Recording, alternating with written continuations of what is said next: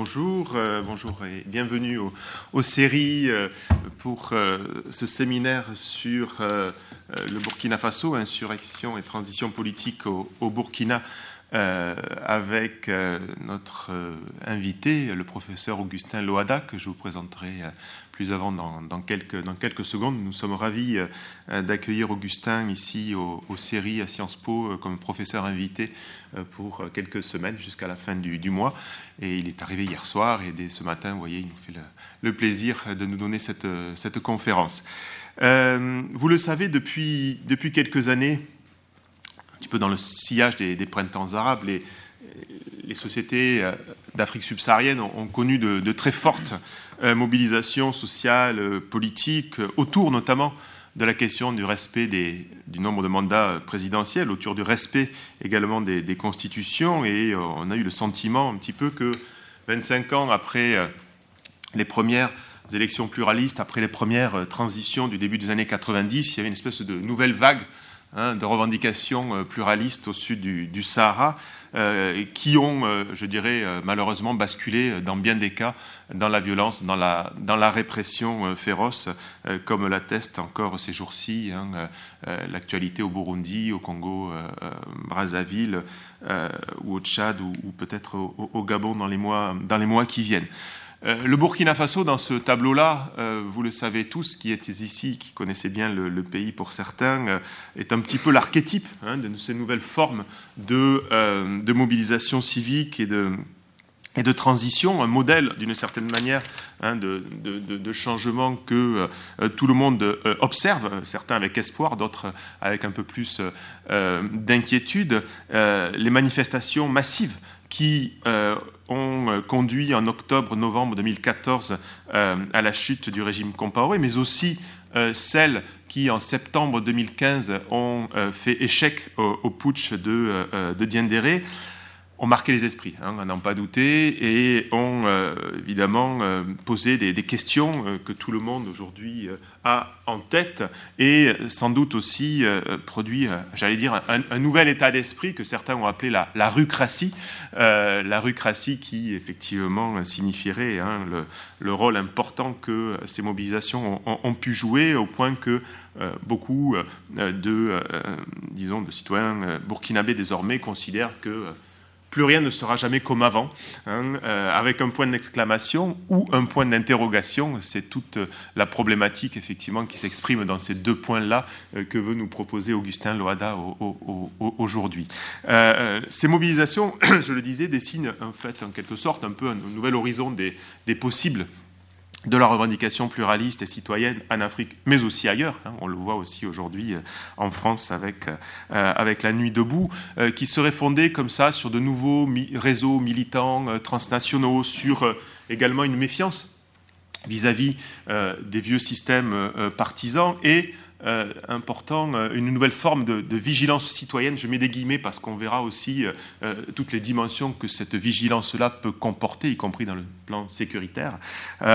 donc une nouvelle forme de mobilisation à la fois radicale dans ses moyens, on l'a vu lors des grandes manifestations, mais aussi euh, légaliste sur le fond, en ce que la euh, question du respect, notamment des constitutions, est au cœur de ces euh, nouvelles luttes-là hein, qui se sont manifestées au Burkina, mais aussi, bien sûr, auparavant au, Sénégal et, ensuite dans d'autres pays. Donc en un an, hein, on, le voit un peu plus d'un an maintenant, les, Burkinabés ont, ont, aussi jeté les bases de nouvel ordre politique qui pose la question de ce que ce nouvel ordre-là introduit une véritable rupture euh, ou pas hein, dans euh, la trajectoire euh, de, ce pays qui en a connu pas mal hein, dans son histoire.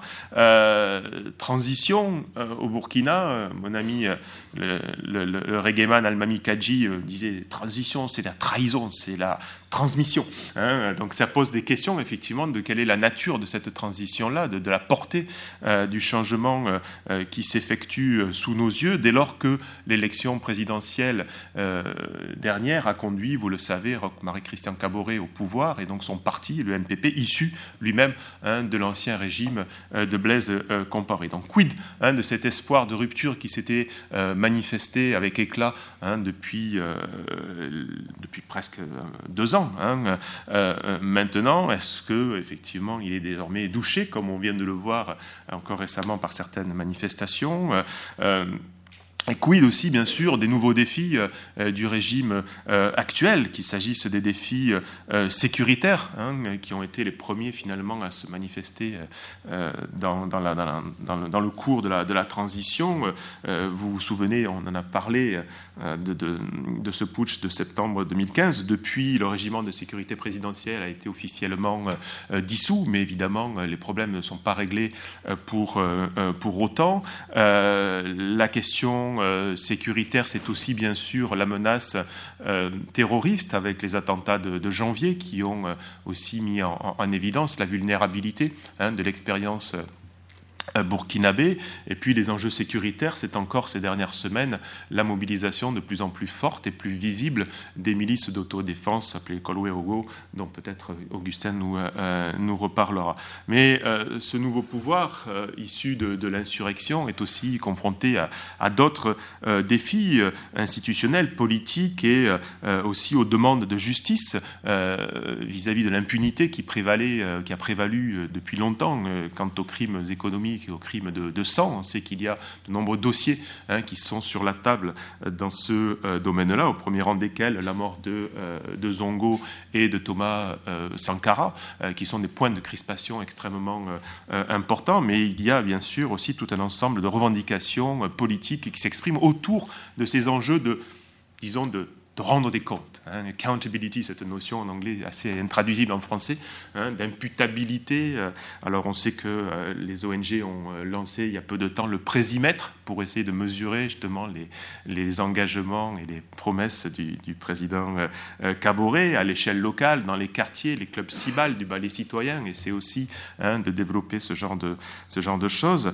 mais il y a évidemment là une, une grande question qui est cruciale dans l'après-Blaise à savoir le devenir de cet engagement, de cette euh, euh, exigence, euh, disons, de responsabilité qui s'est exprimée et, dont Augustin va sans doute aussi nous, nous parler. Et puis enfin, évidemment, les défis économiques et, sociaux dans un contexte aussi de dépendance financière très importante du, pays. On, peut faire l'hypothèse que le succès des, grandes manifestations et des mobilisations depuis, disons, 2012 n'était pas seulement lié à la question de l'article 37 de la révision euh, constitutionnelle, mais euh, sans doute aussi à la capacité que les acteurs mobilisés ont, eu à faire la jonction avec la question sociale, avec notamment euh, les mobilisations contre la vie chère qui s'étaient structurées déjà depuis, depuis 2008. Hein. Donc quid, là aussi, des réponses à ces revendications sociales, économiques que les syndicats portent euh, avec, euh, avec beaucoup, disons, d'intensité ces, derniers temps.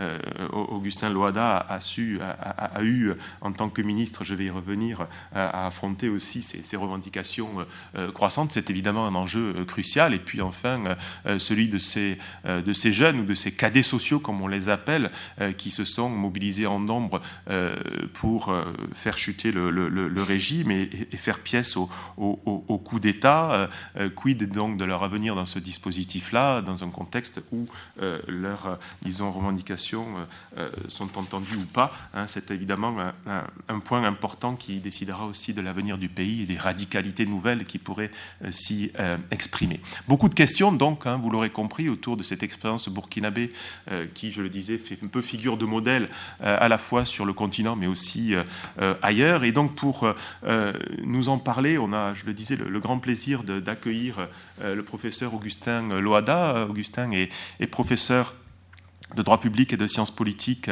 à l'université de Ouagadougou. Il fut doyen de la fac de droit et de, sciences politiques. Il est aujourd'hui directeur euh, de l'école doctorale euh, aussi de droit et de sciences politiques, hein, c'est bien ça. Euh, et il est également le directeur exécutif du Centre pour la gouvernance démocratique, que vous connaissez peut-être, qui est un centre de recherche-action dont tu nous parleras sans doute. une recherche appliquée en quelque sorte en, faveur de la démocratie, du pluralisme, de la gouvernance locale et, autres. Euh, donc un chercheur qui a aussi développé une expertise pour la cité, en quelque sorte, hein, dans tout un ensemble de, euh, euh, domaines. Je le disais, la question euh, des réformes institutionnelles et de la gouvernance, notamment budgétaire, hein, qui est aujourd'hui au cœur hein, des débats au, Burkina autour des fameux audits. expertise également dans le domaine de la justice, de l'état de droit. Je sais que tu avais fait de nombreuses études précisément sur la question de la réforme des constitutionnelle ou la question des mandats présidentiels dès le début des années 2000, si je me souviens euh, si je me souviens bien, euh, et puis surtout expert dans le domaine de euh, la question électorale. Hein, dans, le domaine, dans ce domaine-là, il a eu beaucoup de, projets, de disons, d'études hein, euh, et d'actions menées euh, avec le, CGD, le Centre pour la gouvernance euh, démocratique, au sein duquel Augustin mène aussi depuis de longues années des enquêtes qui sont des enquêtes que vous connaissez aussi, qui ne sont pas propres au Burkina, qui sont plus larges. Je parle des enquêtes afro-baromètres. Hein. Donc c'est un grand plaisir d'accueillir euh, le professeur Loada pour ses, euh, disons, compétences académiques et d'expertise, mais aussi en raison hein, de son expérience euh, politique personnelle, puisque cette expertise que je viens d'évoquer, il a eu l'occasion de la, de la mettre en pratique, hein, puisque tu as été projeté au devant de la scène euh, politique avec la crise de l'article 37 et euh, au plus fort des, grandes mobilisations, il fut de ceux qui sont allés négocier de la place de la Révolution à l'état-major avec les militaires au, moment justement où l'on hésitait, où certains de ces officiers ne savaient pas trop quelle attitude à, adopter, donc euh, il pourra nous le raconter.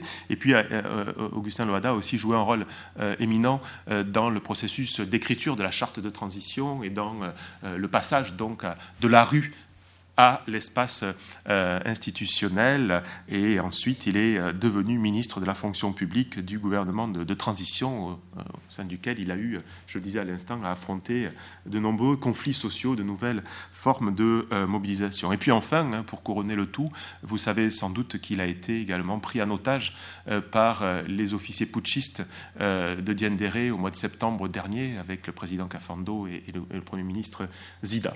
Hein, une expérience douloureuse Hein, Augustin, euh, que peut-être tu auras aussi nous, raconter. Donc on est vraiment euh, ravis de, t'accueillir euh, ici hein, pour cette conférence qu'on attendait depuis longtemps sur l'expérience burkinabé. Je donne la, parole pour... nous avons jusqu'à environ midi et demi, une heure, hein, pour une demi-heure, je crois, trois quarts d'heure de, présentation et après le temps du débat. Ok, merci Richard.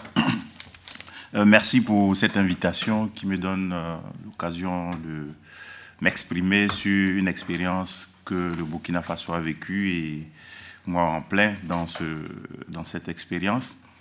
Euh, je reconnais ici des visages familiers, d'autres qui le sont moins.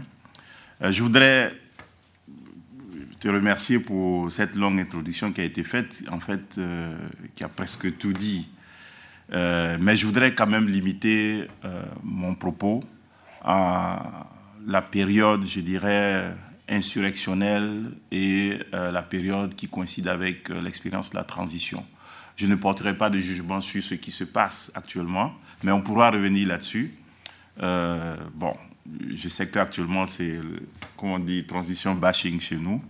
je me réserve de, de commenter, mais on pourra revenir sur toutes les questions qui ont été évoquées dans l'introduction et les questions que vous voudriez bien poser sur ce qui se passe actuellement au Burkina Faso. Alors, je voudrais commencer donc euh, avec euh, deux, citations, euh, deux propos.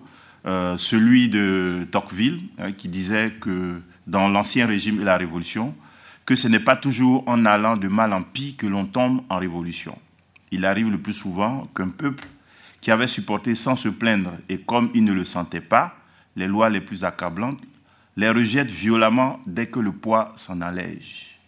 Le régime qu'une révolution détruit vaut presque toujours mieux que celui qui l'avait immédiatement précédé. Et l'expérience apprend que le moment le plus dangereux pour un mauvais gouvernement est d'ordinaire celui où il commence à se réformer. Je voudrais ajouter aussi que, pour reprendre ces propos euh, relatifs à, l'histoire, euh, qui a été comparé comme ce sablier après qu'on l'ait retourné, le sable coule toujours. Le contexte sociopolitique euh, d'avant-insurrection au Burkina Faso, c'est celui d'un contexte marqué par des ambivalences d'un régime hybride. Euh, je n'ai pas peur de le dire, le régime comparé, ce n'était pas la dictature la plus féroce d'Afrique. Et je pense que si au Burkina nous avons pu faire cette insurrection, c'est parce que aussi il y avait des espaces de liberté que les Burkinabés ont évidemment exploité pour renverser un régime qu'ils considéraient comme euh, ayant perdu sa légitimité. Parce qu'au Burkina, il y avait à la fois des espaces démocratiques, mais comme l'avons souligné, c'était un régime en place qui se caractérisait par euh, l'utilisation de mécanismes formels, mais aussi informels, pour refermer aussitôt l'ouverture du jeu auquel il a été contraint par la force des choses, que ce soit au plan interne ou au plan externe. Il y a effectivement un certain nombre de, phénomènes qui se sont déroulés à la fin des années 80, début des années 90, qui ont forcé le régime qui a succédé au régime sankariste euh, de mettre en place une sorte d'ouverture politique.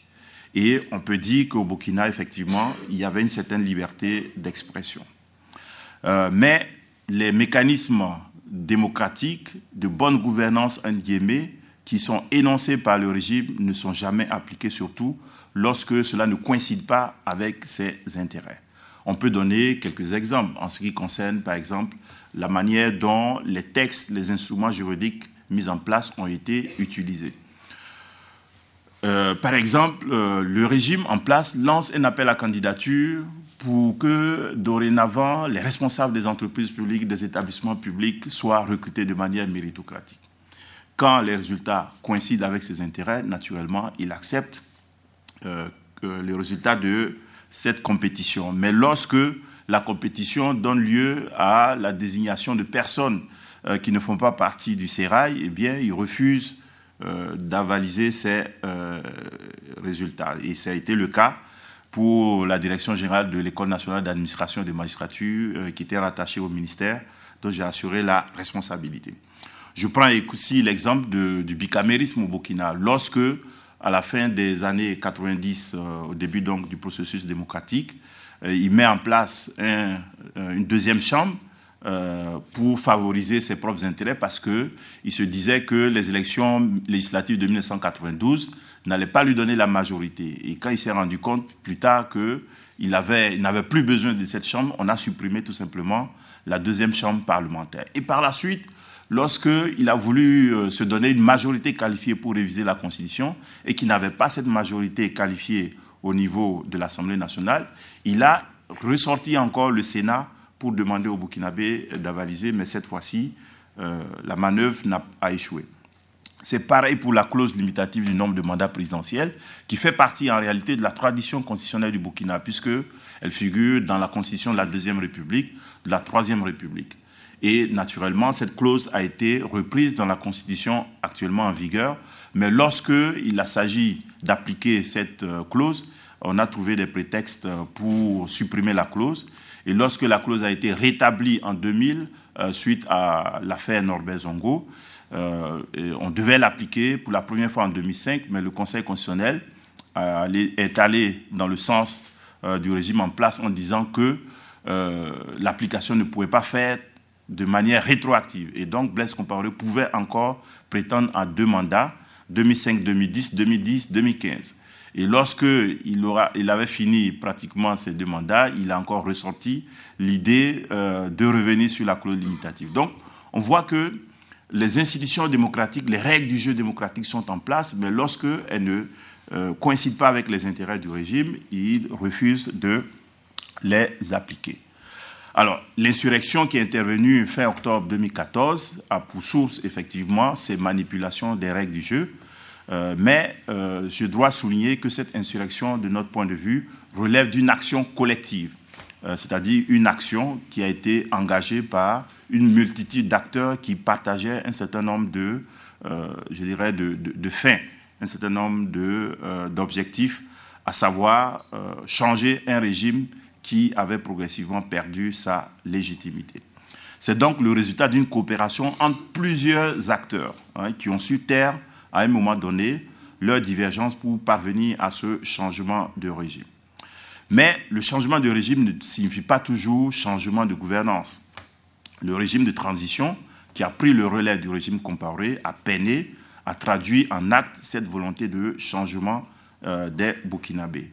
Et paradoxalement, les Burkinabés ont choisi des anciens dignitaires du régime comparé après la transition pour euh, euh, poursuivre cette finalité-là, le changement.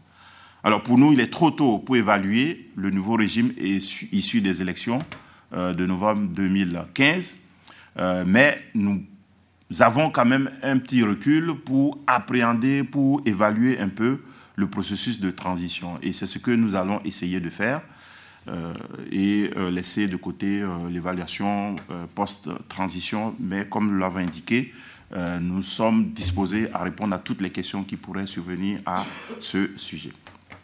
Alors, la première idée que je voudrais développer, c'est que l'insurrection qui est intervenue au Burkina les 30 et 31 octobre est le résultat d'une crise sociopolitique qui s'est traduite par une mobilisation multisectorielle. Alors, pourquoi euh, ces, euh, ces, mobilisations multisectorielles? On peut d'abord avancer un certain nombre de causes structurelles, des causes d'ordre institutionnel. Évidemment, au Burkina, il y a eu un débat sur la question de savoir euh, pourquoi le peuple burkinabé s'est insurgé. Euh, il y a certains qui mettaient l'accent sur euh, des causes institutionnelles, des causes apparentes, et nous avons souligné euh, précédemment la volonté de défendre les institutions démocratiques, en particulier la Constitution, qui est l'objet de manipulation de la part du régime en place. Mais il y a d'autres, notamment les organisations syndicales, qui ont mis l'accent sur des causes beaucoup plus structurelles.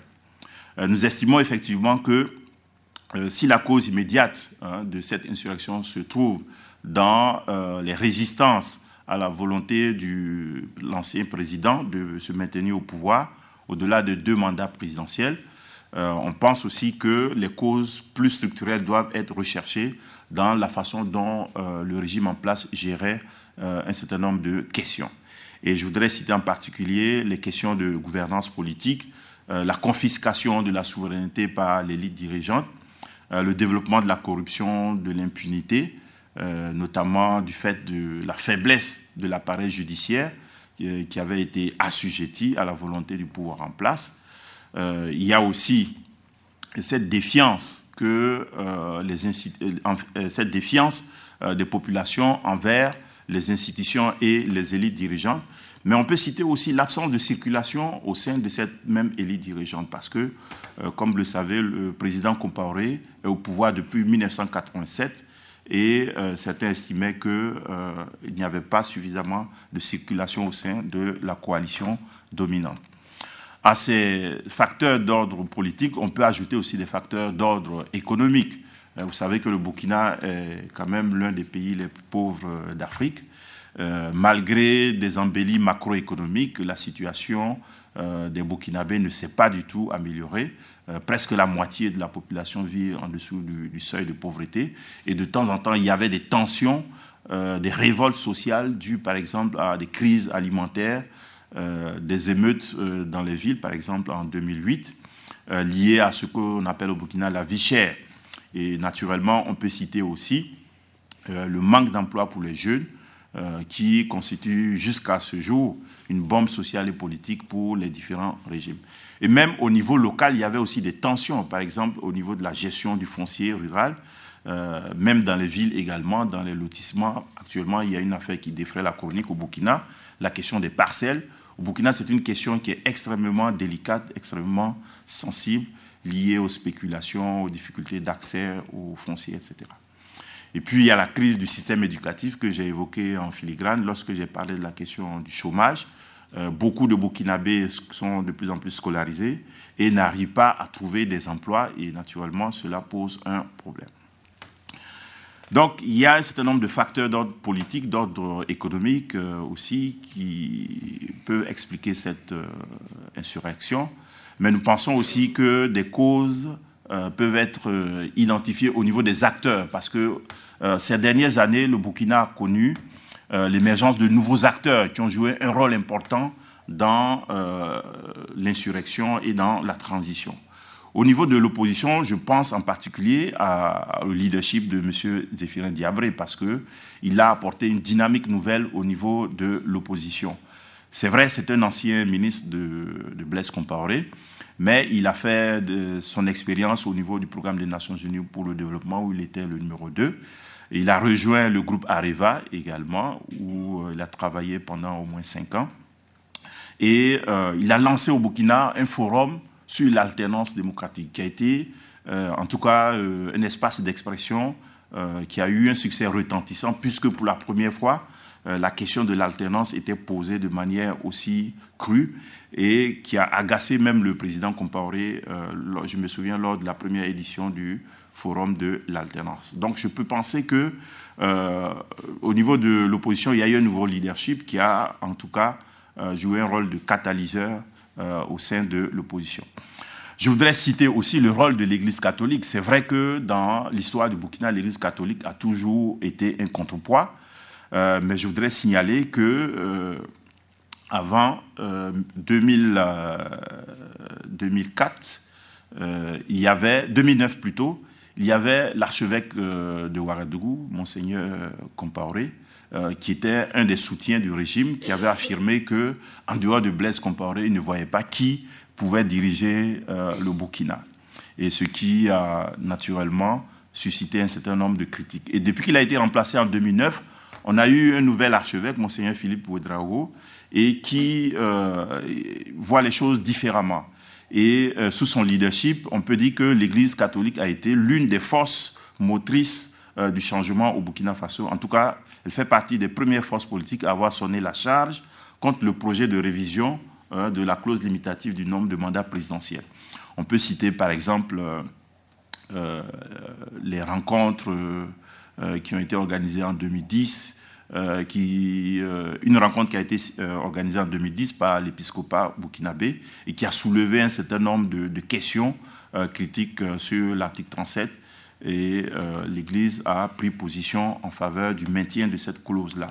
Elle est revenue encore à la charge à la faveur du cinquantenaire de l'indépendance du Burkina en sortant ce que le régime en place a considéré comme un pamphlet hein, contre la gouvernance comparée.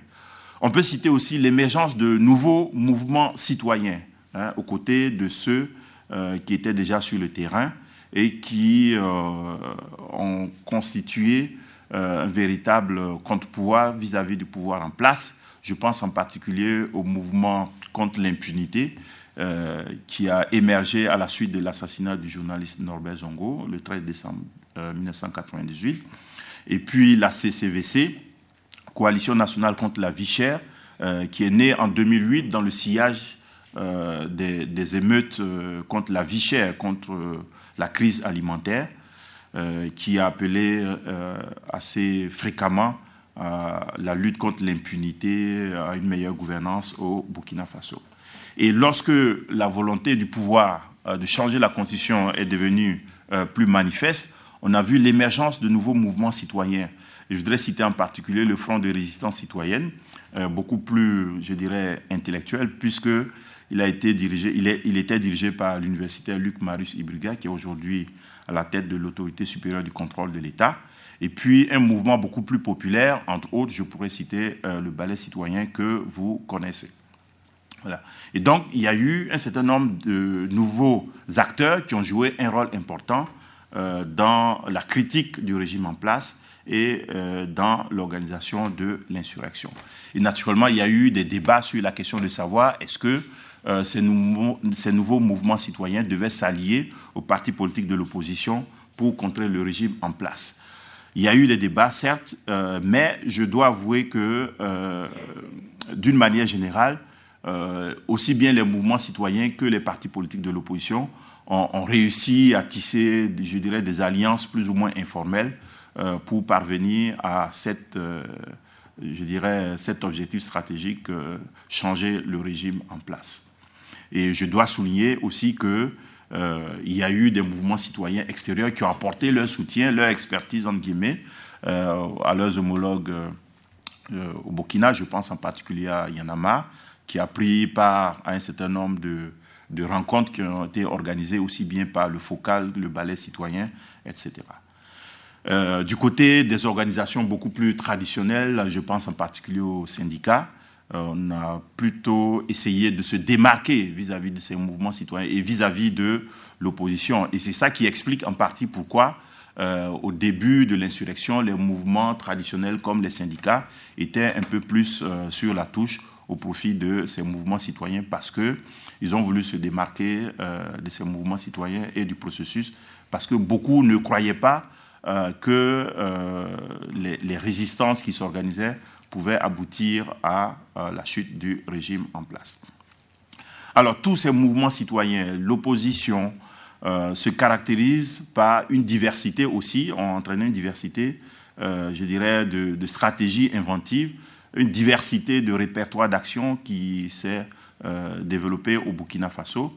Bien sûr, il y a les marches qui ont été organisées par ces cette coalition informelle entre les partis politiques de l'opposition, les mouvements citoyens, euh, des marches euh, qui ont mobilisé des milliers euh, de Burkinabés et dont les revendications ont tourné essentiellement, dans un premier temps, autour du rejet de la modification de la Constitution. Et c'est quand il s'est avéré, le 30 octobre 2014, que en réalité le régime était un éléphant au pied d'argile. Les manifestants ont tout simplement demandé euh, le départ du régime. Alors l'espace de référence des mobilisations, ce n'était pas seulement dans la capitale, mais on peut dire aussi dans l'arrière-pays, dans les centres urbains, sur l'ensemble du territoire national, il y a eu ces mobilisations. Donc on peut dire que le mouvement était euh, national. Euh, les syndicats euh, ont essayé, comme nous l'avons dit, euh, d'évoluer en marge du processus, mais le mouvement qui a abouti à l'insurrection a pu s'autonomiser de ces syndicats-là. Et parce qu'au début, on pensait qu'en dehors de ces syndicats, il n'était pas possible de mobiliser autant de Burkinabés. Et quand on regarde comment les mobilisations se sont faites, en particulier si on jette un, euh, euh, un regard sur les discours, les pancartes, les caricatures, on peut voir que les manifestants rivalisaient d'ingéniosité pour montrer la délégitimation du président comparé, certains allant jusqu'à le comparer par exemple au virus Ebola dont il fallait se débarrasser dans la sous-région. Euh, du point de vue de l'utilisation de la violence, on peut dire que euh, jusqu'à l'insurrection, la violence était contenue par les acteurs, parce que euh, on savait que sur ce terrain-là, le régime était le plus fort, et donc la violence, elle a été utilisée uniquement le 30 octobre, à partir du 30 octobre, lorsque les manifestants se sont rendus compte que le rapport de force était en leur faveur. C'est ainsi que le Parlement a été incendié un certain nombre de lieux de pouvoir ont été pris également d'assaut par les manifestants. Et pour mobiliser tous ces milliers de Burkinabés, naturellement, l'argent a dû couler. Bien sûr, il y a eu des collectes de fonds euh, organisées par euh, les acteurs de la mobilisation, mais il est clair que les leaders de l'opposition ont dû puiser dans leur cassette personnelle, mais ils ont dû certainement faire appel à des soutiens étrangers. Euh, la presse a joué un rôle important, notamment la presse d'opinion et surtout la presse en, ligne, les réseaux sociaux.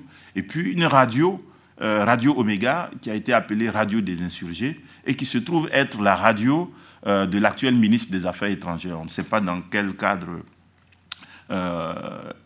cette radio a joué un rôle important. C'est peut-être une coïncidence troublante. du point de vue de la mobilisation protestataire, on a vu également qu'il euh, y a eu un travail d'éducation, d'information qui a été fait sur le long terme parce que la contestation n'a pas... Euh, elle, a, commencé très tôt lorsque il s'est avéré à partir de 2009 qu'en fait le président comparé ne voulait pas partir.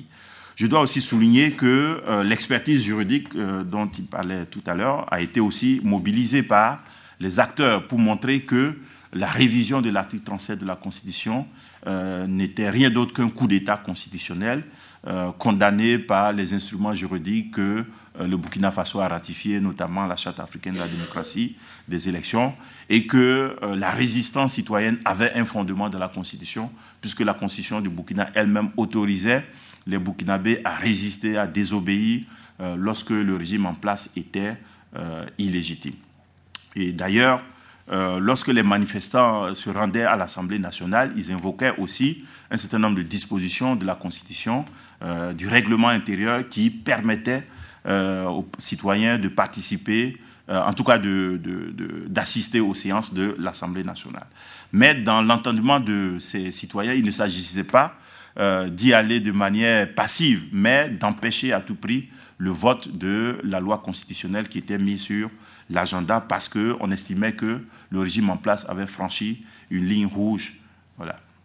Et quand on regarde, euh, moi j'ai assisté à une réunion de planification des organisations de la société civile, on joue avant l'insurrection, et quand je regarde le, compte-rendu de cette réunion, on voit que euh, les participants à cette réunion n'excluaient pas l'utilisation de la violence. Euh, euh, j'ai noté un certain nombre de, phrases. Par exemple, un des acteurs qui disait il faut se préparer pour la bagarre, il faut décréter des villes mortes, il faut kidnapper des autorités, il faut mettre la pression en particulier sur les députés de l'ADF-RDA, il faut occuper les places. Hein, voilà. Donc, il faudra éventuellement s'attaquer aux édifices et aux emplois si on est réprimé. Donc, on peut dire que certains manifestants, en tout cas, euh, avaient planifié euh, l'utilisation de la violence euh, le, 30 octobre 2014. Le résultat, c'est l'effondrement du pouvoir le 30 octobre, le 30, les 30 et 31 octobre 2014. C'est vrai que le pouvoir lui-même semblait s'être préparé à l'affrontement. il a déployé un dispositif impressionnant, euh, fait de policiers, de gendarmes, de militaires, notamment du régiment de sécurité présidentielle. Mais euh, finalement, sous la pression des manifestants, les cordons sécuritaires ont lâché. Certains disent même que les manifestants ont bénéficié de la complicité euh, de certains militaires, de certains policiers qui étaient aux barricades. Et le résultat, c'est celui que vous connaissez. le régime s'effondre et une transition est ouverte c'est vrai qu'on aurait pu imaginer un dispositif de succession qui respecte la Constitution. Mais le problème, c'est que euh, Blaise Compaoré, certainement, n'avait pas dans son schéma de succession euh, ce dispositif prévu par la Constitution, puisqu'on sait que euh, le président de l'Assemblée nationale, qui est chargé d'assurer la vacance du pouvoir, il était introuvable. Et certains disent même qu'il était parti à l'étranger avec Blaise Compaoré. On n'a pas de confirmation sur ce point, mais ce qui est sûr, c'est que les manifestants n'allaient jamais accepter que le président de l'Assemblée, euh, qui n'a pas montré de signe de, je dirais, de, résistance vis-à-vis de ce projet-là, euh, lui succède. En tout cas, il y a eu des tractations que vous avez évoquées tout à l'heure. qui ont permis à la désignation du lieutenant-colonel Yacouba Zida. On pourrait revenir sur comment ça s'est passé. Mais je dois dire en réalité que c'est le résultat d'un rapport de force au sein de l'armée euh, qui a produit euh, ce, résultat-là. Et au niveau des organisations de la société civile, on a dit que, euh, j'ai entendu dire que ce sont les organisations de la société civile qui ont choisi Yacouba Zida. Ce n'est pas vrai. Je pense que c'est tout simplement le résultat d'un rapport de force que les organisations de la société civile ont pris acte simplement de ce rapport de force et que les partis politiques de l'opposition n'ont pas joué leur rôle à ce, à ce niveau-là parce que euh, certains ont pris peur, ont pris peur et ils étaient aux abonnés absents lorsqu'on a cherché à les joindre euh, le jour où euh, les tractations se sont passées. Donc, le résultat, une transition qui s'installe. Et dans l'ensemble, c'est une transition, je dirais, inclusive. Euh, c'est vrai que le parti au pouvoir n'était pas représenté officiellement au niveau du gouvernement, mais ils étaient représentés au niveau du Conseil national de la transition. Euh, les partis politiques de l'opposition étaient représentés également au niveau de la transition, euh, que ce soit au niveau du Parlement de transition, au niveau du gouvernement. les militaires également. C'est vrai qu'au Burkina, à la différence peut-être d'autres pays, les militaires ont toujours eu une emprise sur la vie politique. Donc il était, euh, de mon point de vue, euh, euh, vraiment naïf de croire que les militaires pouvaient être mis de, sur la touche dans ce processus de transition-là. Et donc, les organes de transition sont mis en place. vous connaissez le, résultat des tractations. C'est le président Kafando qui a été choisi. On dit qu'il a été euh, choisi, présenté par les militaires. En réalité, le président Kafando, c'était le candidat de l'Église catholique. c'est lorsque euh, les forces religieuses, les forces coutumières se sont entendues pour ne pas euh, présenter de candidat que les militaires ont repris à leur compte sa candidature. Et euh, il y avait également deux autres candidats qui étaient pressentis. Il y a Sherif Si, qui est un journaliste, et surtout Newton Ahmed Bari aussi, qui était un des candidats. le premier a été choisi pour être le président du Parlement de transition et le dernier n'a pas été choisi. Je ne sais pas s'il y a une relation de cause à effet, mais c'est l'un des critiques les plus virulents euh, vis-à-vis de euh, la transition aujourd'hui. Alors, euh, il y a eu des débats lorsque la transition a commencé sur sa feuille de route. Pour les autorités de la transition et surtout pour la communauté internationale, le but de la transition, c'est de sortir de la transition en organisant les élections. Donc c'est cette approche minimaliste-là qui a conduit à mettre l'accent dans un premier temps sur les élections.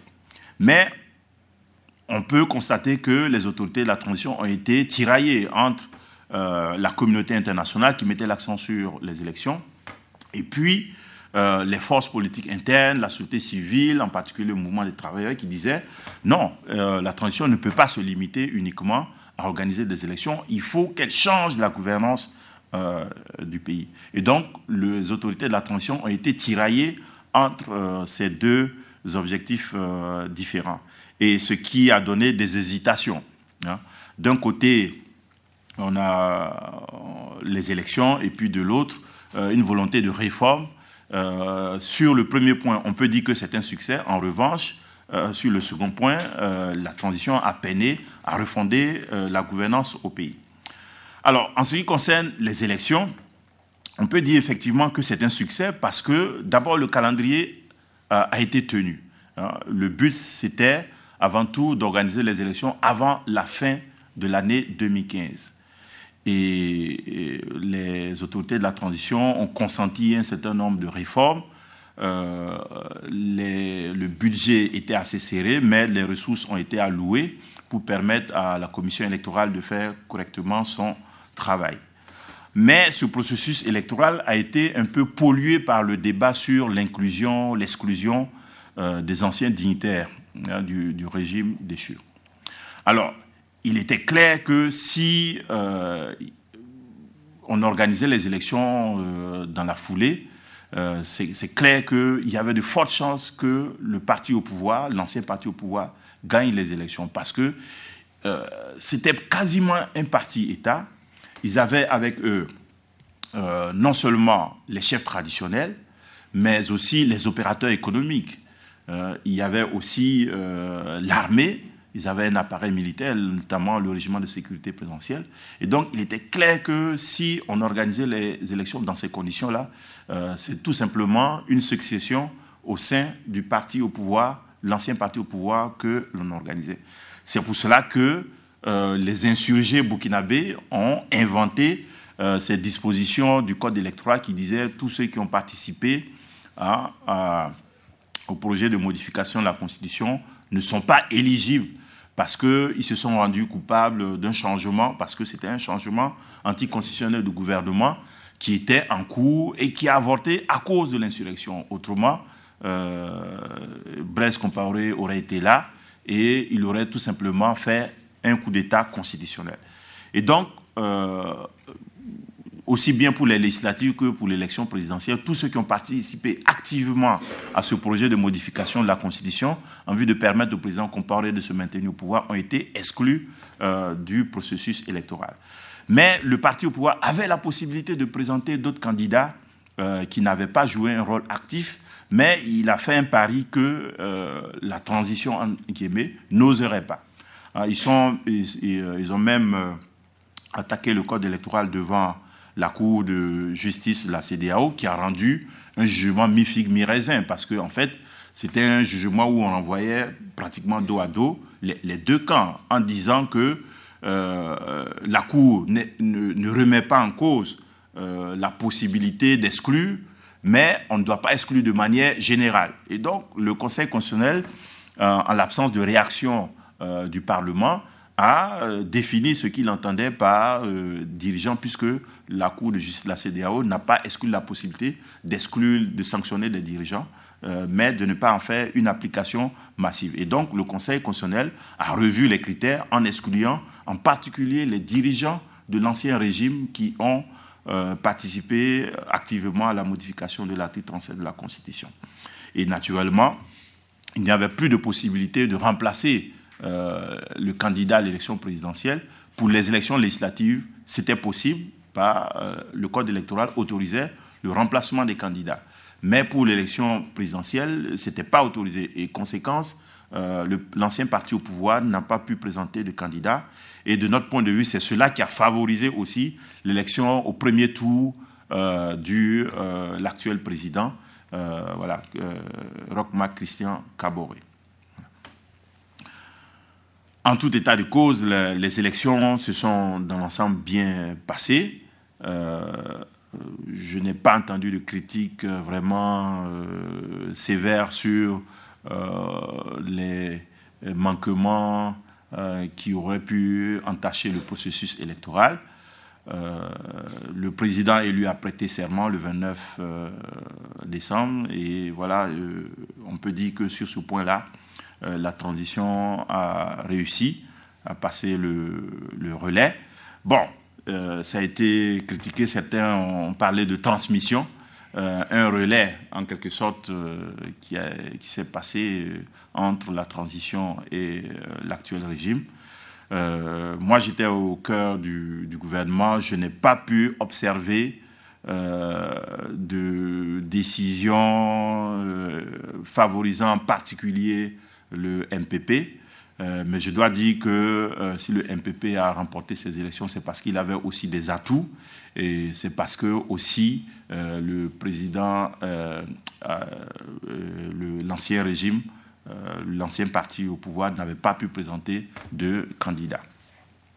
Alors, j'ai parlé de ce paradoxe des Burkinabés qui confient leur destin des anciens du régime pour mettre en œuvre ce, changement qu'ils réclament et que la transition n'a pas pu concrétiser pour des, raisons diverses.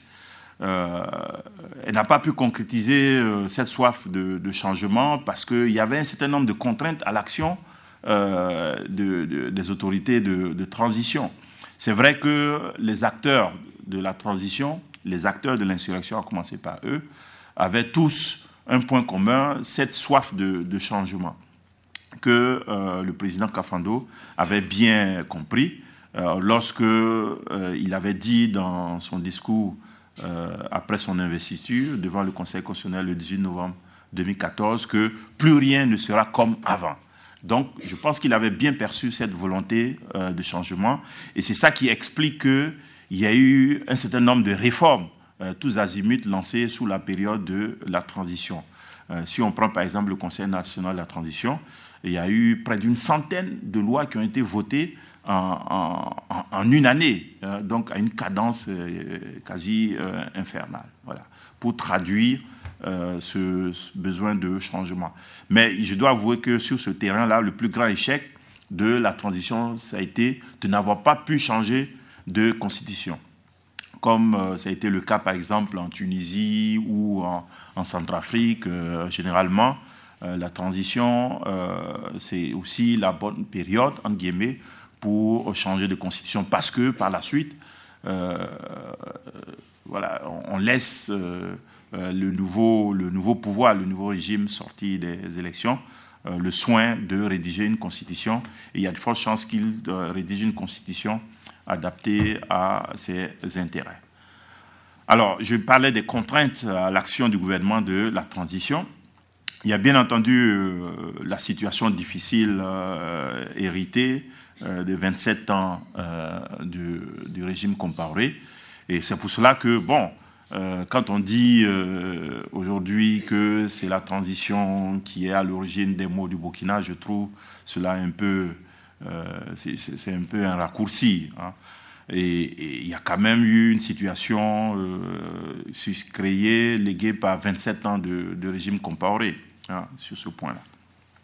Et surtout, le gouvernement de la transition a travaillé constamment sous la menace du régiment de sécurité présidentielle, au point, au point où euh, c'était difficile de se concentrer. Même en conseil de ministres, lorsque les portes grinçaient, on se demandait si euh, ce n'était pas encore la, soldatesse qui allait interrompre le conseil des ministres, comme ils l'ont fait trois fois, hein, en décembre 2014, en mars 2015, fin de 2015 avec euh, à la clé ce coup d'État du 16 septembre 2015. Et on s'est rendu compte par la suite que même les, séances du Conseil des ministres étaient suivies parce qu'il euh, y avait un dispositif d'écoute qui avait été mis en place dans la salle du Conseil des ministres. Et donc, ils entendaient tout ce qu'on disait euh, au Conseil des ministres. Il y a eu d'autres contraintes aussi hein, euh, qui ont rendu l'action du gouvernement de la transition extrêmement difficile. Il y a bien sûr les résistances des forces hostiles au changement, en particulier les soutiens de l'ancien régime qui étaient nombreux encore.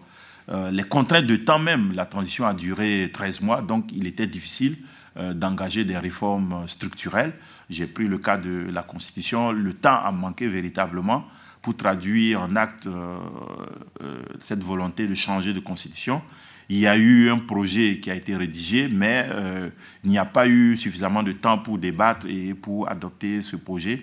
Et aujourd'hui, on est presque sûr que le nouveau régime ne va pas suivre euh, les, grandes lignes de ce projet-là. Il y a eu bien sûr des contraintes financières, hein, plus de 300 milliards de dettes intérieures. Il était extrêmement difficile euh, de procéder à un certain nombre de réformes qui avaient une incidence financière. D'où les difficultés que nous avons eues avec euh, les travailleurs qui estimaient que la transition devait prendre un certain nombre de réformes pour lutter contre la vie chère. Et c'est ce que nous avons essayé de faire en réduisant par exemple le, prix du carburant, qui est l'un des plus chers de la sous-région. Mais euh, le ministre des Finances euh, s'est opposé à ce qu'on fasse plus de concessions parce qu'il estimait que, c'est vrai, c'était une mesure populaire, euh, diminuer le prix du carburant, mais en même temps, on asséchait les caisses de l'État parce que c'était des recettes, enfin, c'était des recettes en moins pour l'État et on diminuait d'autant la capacité d'action du gouvernement pour engager un certain nombre de réformes économiques. Euh, bien sûr, il y a aussi la, morne hein, euh, habitude des, populations qui estimaient que le changement, c'est l'affaire des dirigeants, les gouvernés ne sont pas concernés. les gens veulent le changement, mais quand il s'agit de prendre un certain nombre d'actions, de décisions qui les touchent directement, ils ne sont pas du tout partants. Euh, on peut dire aussi que l'administration n'a pas facilité le travail de la transition. Moi, j'ai des anecdotes. Euh, lorsque vous voulez prendre des décisions pour sanctionner euh, des, personnes qui sont rendues de, coupables de, corruption, l'administration ne coopère pas du tout. Il y a aussi le corporatisme. J'ai évoqué les syndicats tout à l'heure qui défendaient les intérêts corporatistes, mais j'ai été, en tant que ministre en charge du travail de la fonction publique, euh, je dirais, euh, sur ce terrain-là, euh, contesté par un certain nombre de syndicats qui ne nous ont pas du tout facilité la tâche. Mais nous avons essayé de, satisfaire un certain nombre de demandes, mais qui ont un coût, hein, notamment la réforme de la fonction publique. Et aujourd'hui, le gouvernement qui a, qui a pris le relais après les élections est obligé de, de, mettre en œuvre cette réforme euh, il a même accusé la transition euh, de lui avoir laissé des ardoises, en particulier à, compte tenu de cette réforme. Mais il faut dire que nous n'avions pas le choix parce qu'on était constamment sous la pression des travailleurs, notamment des agents publics, qui estimaient qu'il fallait faire un certain nombre de réformes au niveau de la fonction publique euh, qui avaient une incidence financière. Alors donc, on, on peut dire que le gouvernement de la transition a été véritablement en but à un certain nombre de contraintes qui ont réduit singulièrement sa marge de manœuvre et il n'était pas possible de faire plus qu'il euh, a fait dans euh, cet intervalle de temps euh, de 12-13 mois, constamment sous la menace des militaires. Voilà. Et donc, je peux dire que sur ce point-là, la, la, transition a eu moins de succès que sur le chapitre des élections et qu'il appartient maintenant au nouveau gouvernement euh, qui a été mise en place de réussir là où la transition a échoué. Mais la question que les Burkinabés se posent, et les observateurs aussi, c'est celle de savoir si on peut faire du neuf avec euh, de l'ancien. et seul l'avenir nous le dira. Voilà. Merci.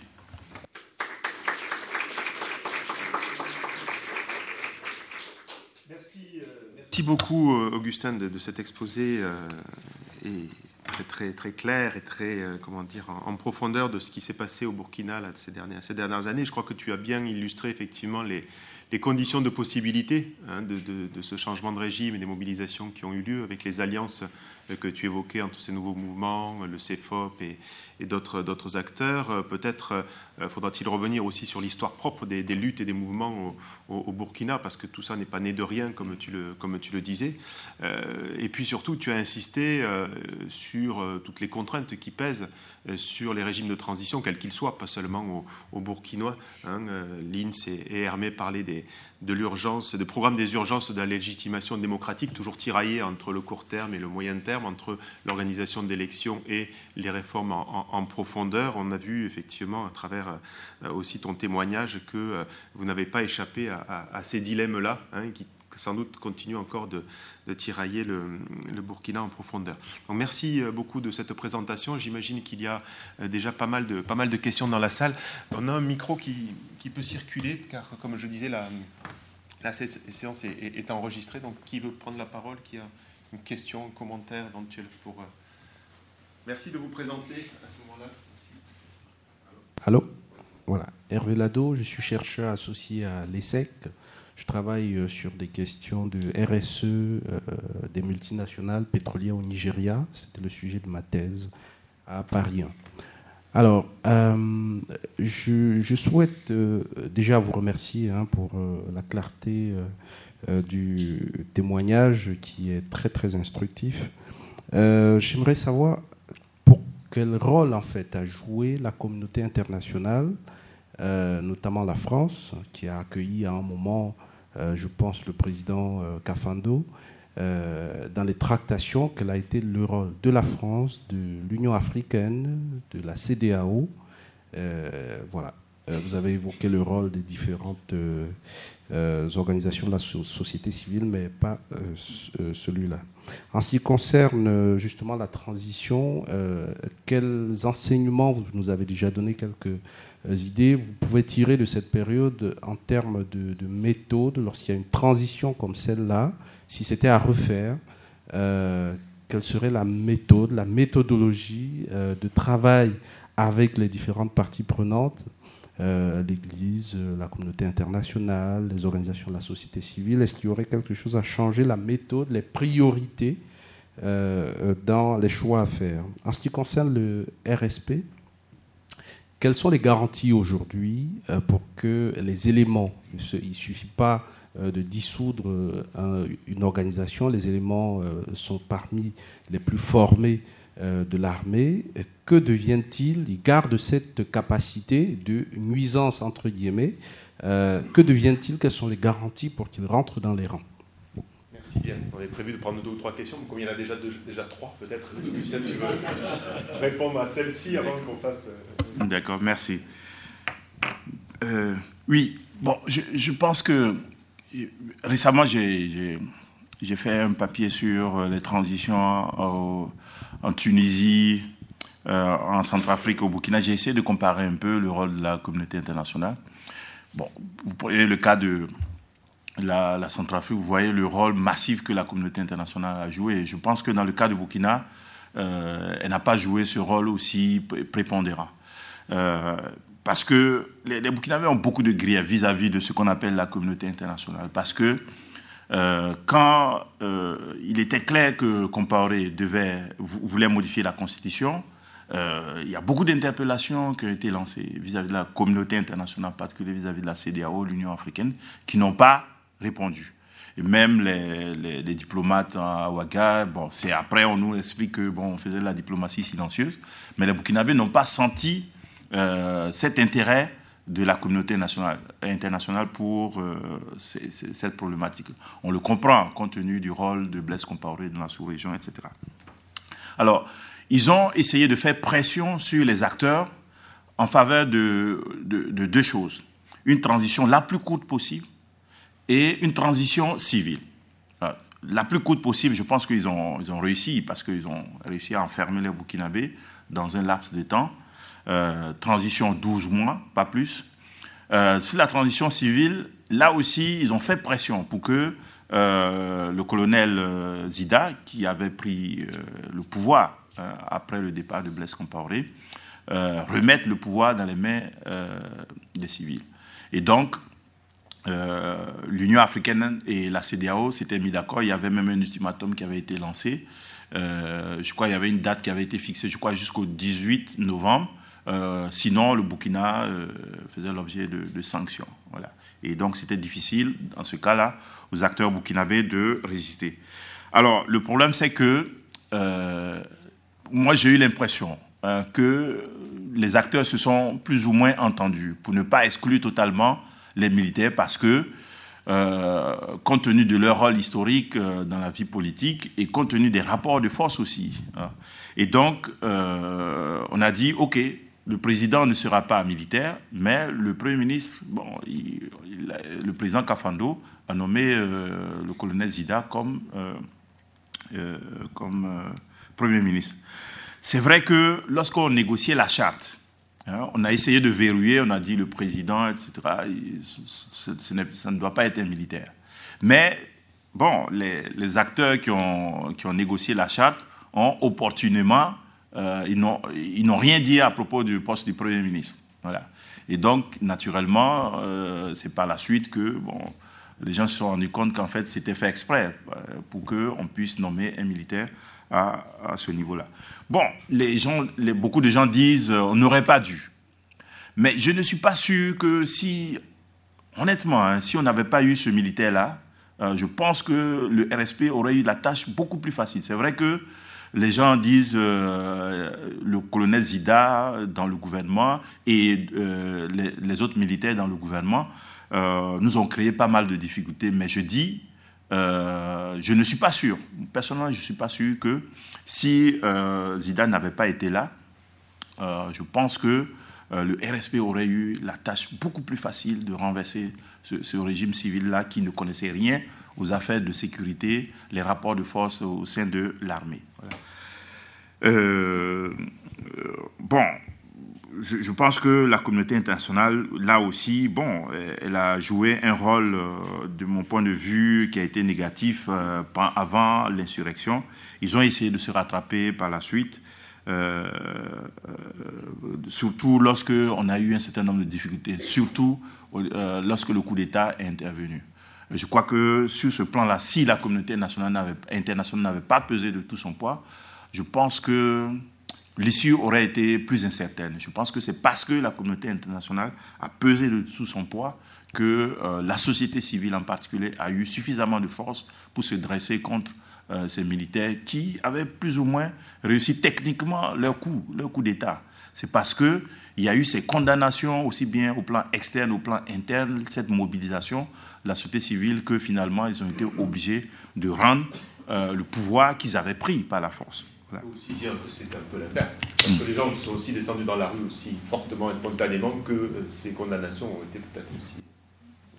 Bon, oui, pourquoi pas. Voilà. Donc, euh, je, pense aussi que bon, euh, la communauté internationale a dû aussi effectivement prendre en compte le rejet massif des, des Burkinabés, parce que bon, la CDAO avait essayé de remettre en selle les putschistes, euh, les dignitaires euh, déchus, mais les Burkinabés ont, résisté sur ce chapitre-là. Et donc, euh, finalement, la volonté du peuple, entre guillemets, a été respectée.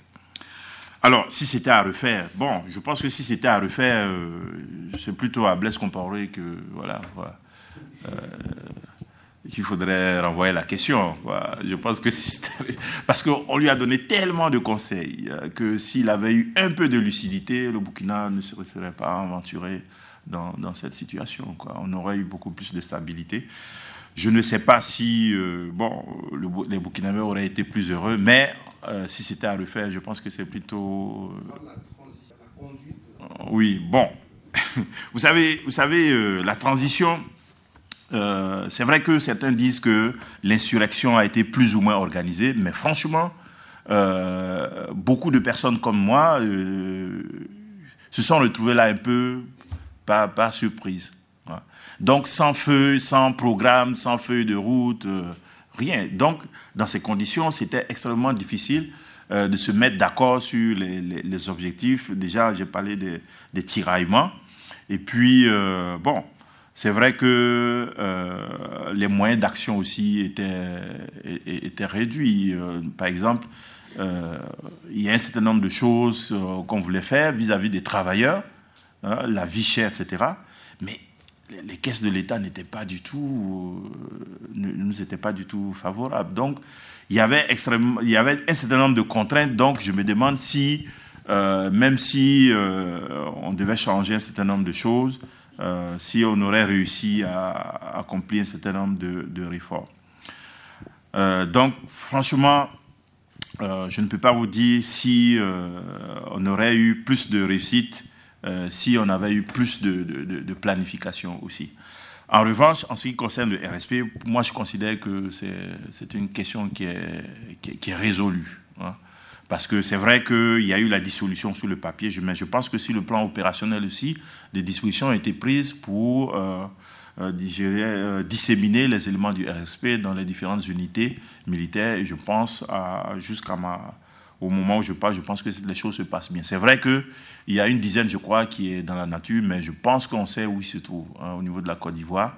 Et donc, euh, peut-être que, bon, euh, les relations avec la Côte d'Ivoire peuvent déterminer aussi la, stabilité du Burkina et je suis de plus en plus convaincu que les choses euh, vont s'arranger entre les deux pays.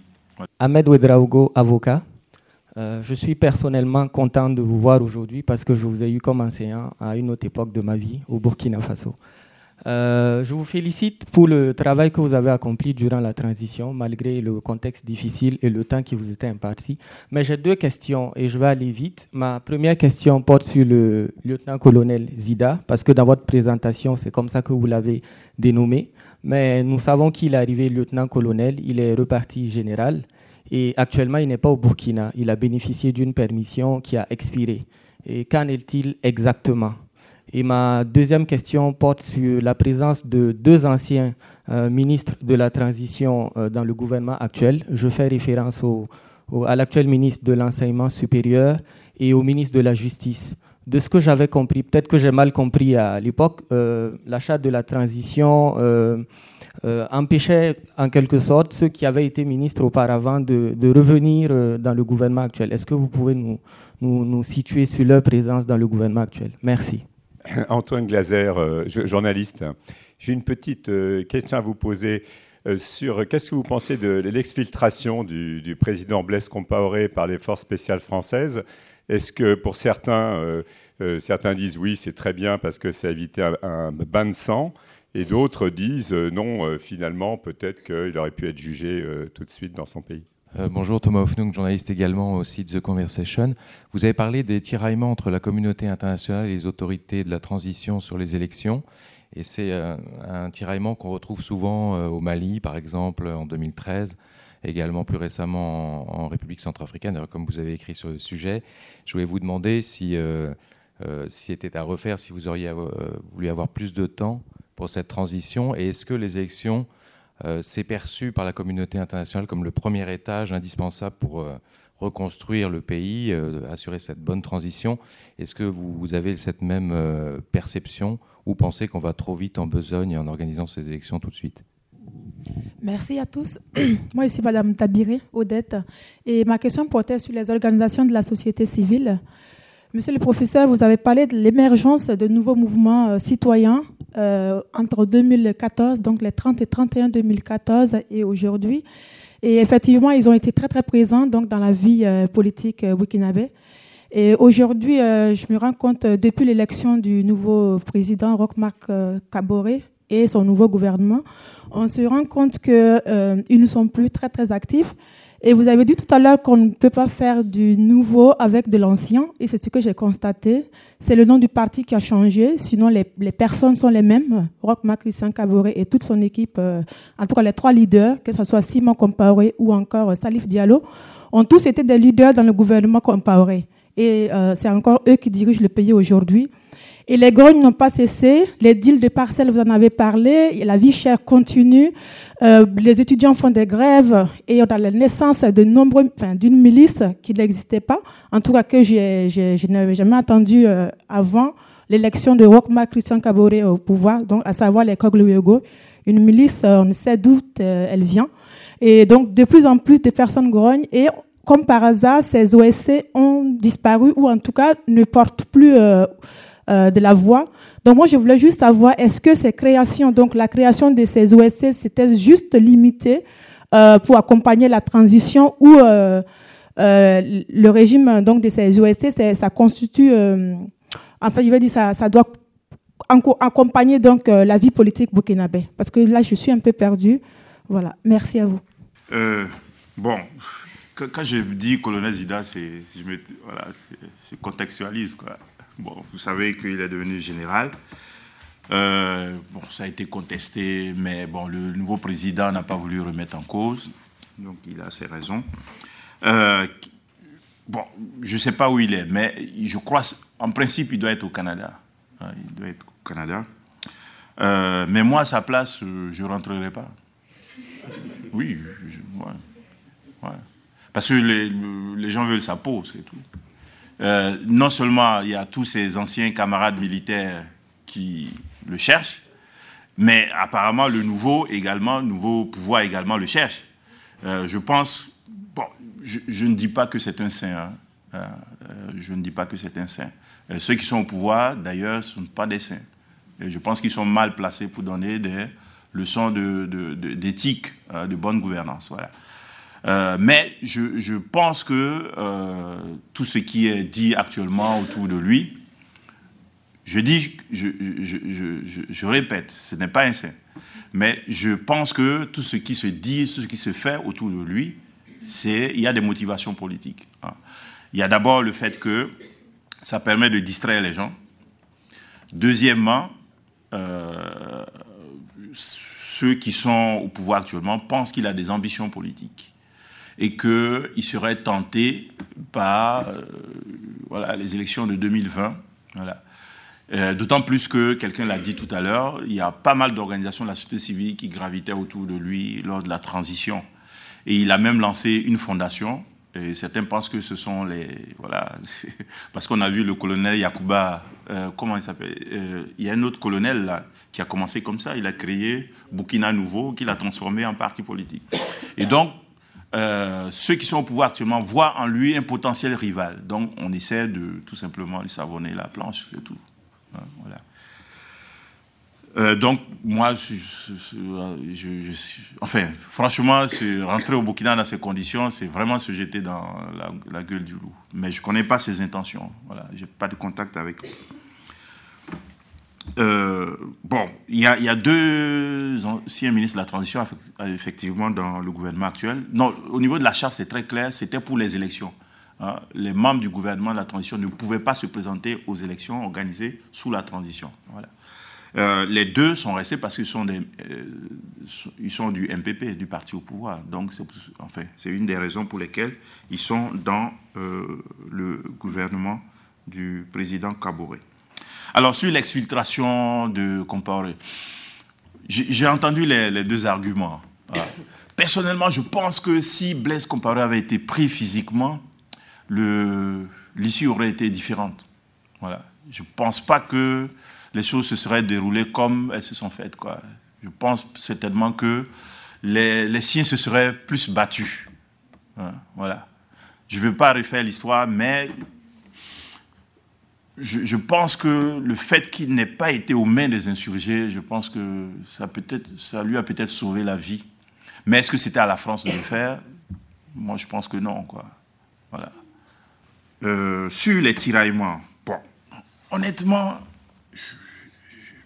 j'ai pas envie de dire qu'il aurait fallu plus de temps la transition, parce que la transition, c'est quand même un moment d'incertitude, euh, ça peut basculer. Et vraiment, euh, et pas toujours dans, dans, le bon sens. Voilà. Et je comprends ceux qui disent la transition doit être la plus courte possible. En même temps, euh, ce qui fait le charme, entre guillemets, de la transition, c'est que c'est un espace où les forces, les rapports de force sont plus ou moins neutralisés. En tout cas, dans le cas du Burkina, il n'y avait aucun parti qui pouvait qui dominait, qui, avait, qui exerçait une emprise sur la transition. De ce point de vue, c'était une bonne période, une comment dirais-je, une fenêtre d'opportunité pour faire un certain nombre de, de réformes. Voilà.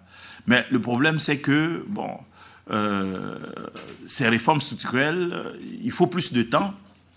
Et, comme la transition est pleine d'incertitudes, bon, euh, le plus court est considéré comme la meilleure option.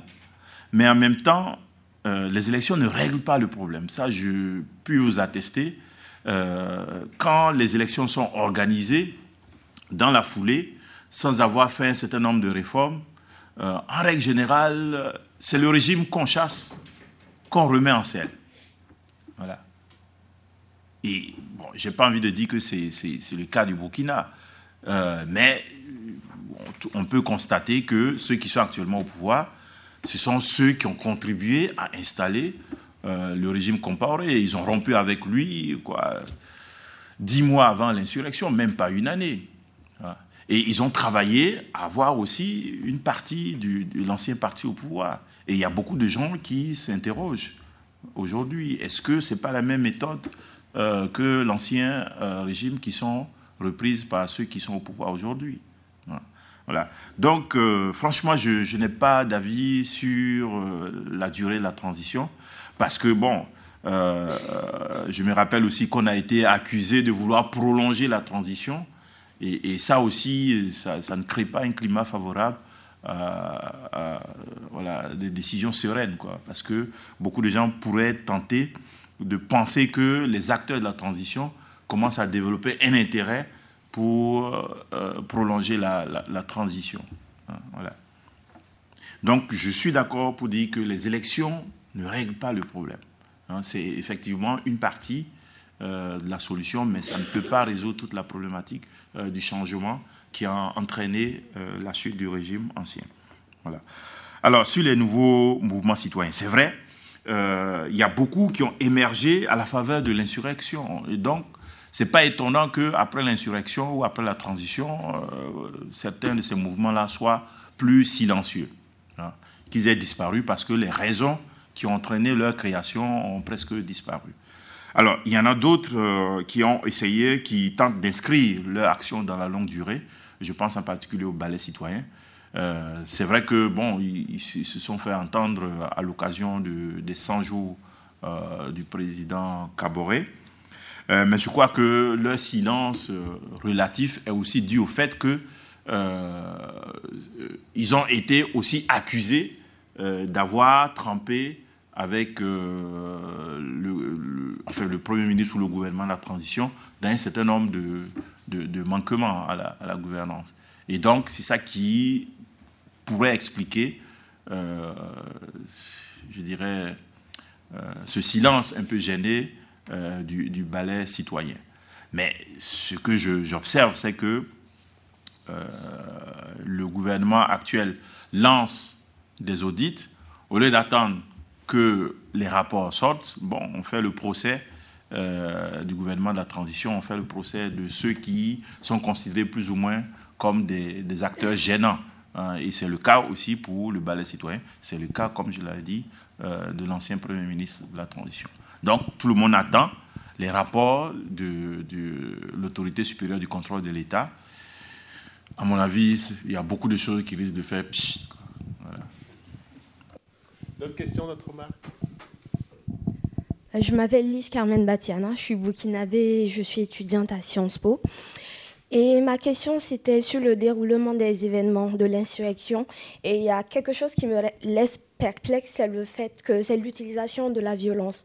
On a comme l'impression que le pouvoir en place n'a quasiment pas utilisé de violence. Et comment est-ce qu'on peut expliquer ça du fait qu'il y avait quand même une capacité de, de réaction et de réponse? Et sans oublier que si on prend le cas de la Côte d'Ivoire ou de la Syrie, bien que genre il n'y avait pas de raison on voit les, dignitaires s'efforcer à utiliser la violence, quand bien même tout semble perdu. Et je crois que ce serait peut-être le cas aussi au Burkina. Et j'ai entendu des, arguments selon euh, lesquels euh, euh, les militaires auraient lâché le président à la dernière minute. Mais même là, c'est un, un, peu difficile pour moi parce que je me dis, il y aurait toujours eu même 10 ou 30 personnes qui lui seraient restées fidèles après 27 ans. Et voilà, je ne m'explique pas euh, l'absence de carnage que tout le monde aurait pu imaginer. Et ma deuxième question est relative à la manière dont, euh, justement, il y a plein de scandales sur l'espace public au Burkina actuellement, notamment sur euh, la transition. Vous avez parlé un peu de distraction, c'est vrai.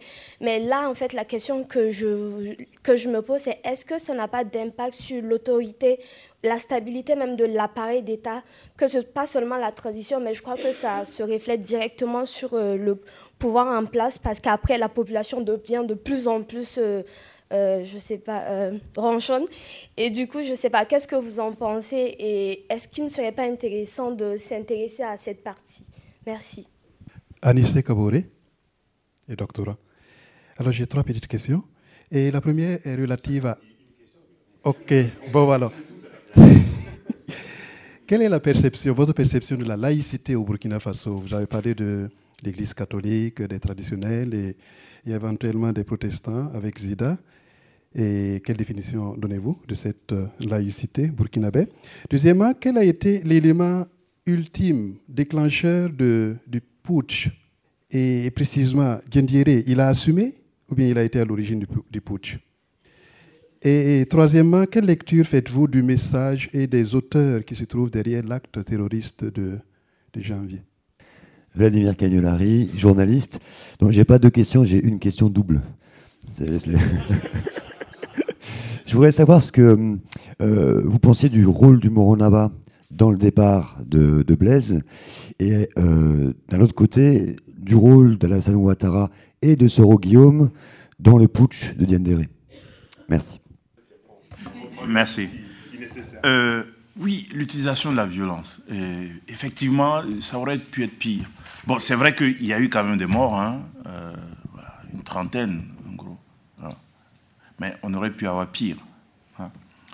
Moi, mon, hypothèse, c'est que euh, Blaise Compaoré a lâché le pouvoir pour mieux revenir. Euh, se disant, je vais placer un fidèle, et puis euh, je vais revenir tranquillement, ou alors ce sera un de mes proches. Dans tous les cas, je serai tranquille parce que euh, ceux à qui je vais passer le relais, ce sera un de mes, fidèles. Je crois que c'est ce calcul-là qui a prévalu et donc on a, je dirais, confié les clés de la maison à quelqu'un du RSP qui par la suite s'est retourné.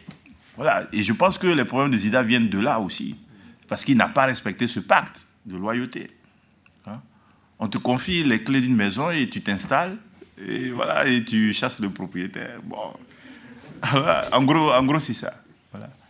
Sinon, effectivement, euh, c'est vrai que bon, le RSP aurait été aurait pu être plus violent. Voilà, c'est ce que je, peux dire. Ça, c'est mon hypothèse.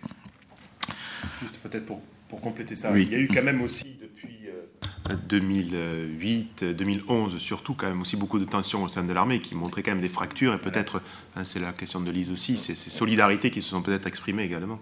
Oui, tout à fait. Et c'est vrai que il y avait le RSP à part et puis les autres militaires à part. Hein. Et donc, euh, je, peux dire qu'il y a certains militaires qui regardaient avec beaucoup de sympathie euh, ce qui se passait sur le terrain et qui n'étaient pas mécontents de se débarrasser de ce régime. On l'a vu, en 2011, il y a eu des mutineries, etc. Et donc, ça montrait effectivement qu'il y avait des tensions au niveau de l'armée. Alors, sur les scandales, effectivement, moi, je, bon, moi personnellement, j'ai dit euh, le nouveau pouvoir lancer des audits.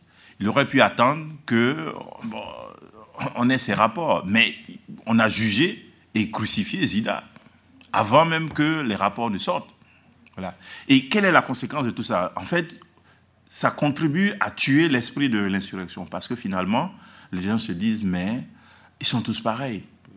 Ils sont tous pareils. Et, donc, je ne serais pas surpris de, constater une sorte de reflux, je dirais, des mouvements citoyens, la participation citoyenne, parce que finalement, les gens vont se dire, mais bon, à quoi bon hein. Et c'est vrai que le nouveau régime, euh, il n'a pas beaucoup de solutions, parce que les contraintes, et ça, ce n'était pas une surprise, les contraintes sont, sont énormes.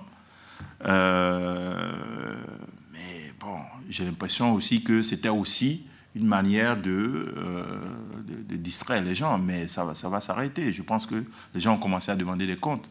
Hein. Que ce soit au niveau de, des travailleurs, de la société civile ou même des partis politiques de l'opposition.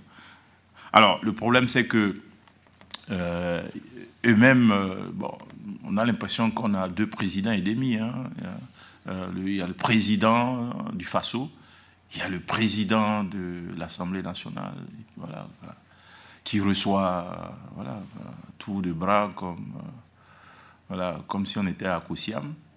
Hein, voilà. Et donc, ça ne contribue pas aussi à avoir plus de lisibilité euh, sur l'action des nouvelles autorités. Quoi.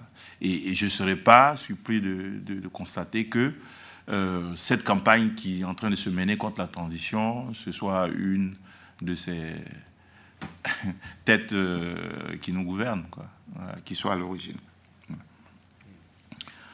Euh, bon, sur la laïcité, je ne sais pas ce que ça veut dire au Burkina, vu que justement un des reproches euh, il semble que euh, euh, un, des comptes qui a été géré par le Premier ministre quand il était président, qui était logé à la présidence du Faso, portait sur les pèlerinages.